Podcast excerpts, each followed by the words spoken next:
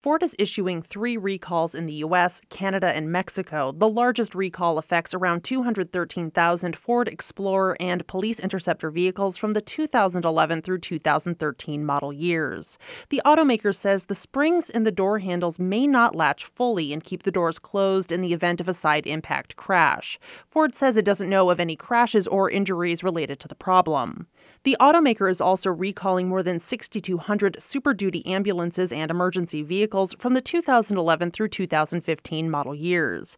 The exhaust gas temperature sensors can malfunction, which could cause the sensors to gauge that the vehicle is overheating. Similarly, Ford says it isn't aware of any injuries related to the issue, including injuries to the operators or patients in the ambulance.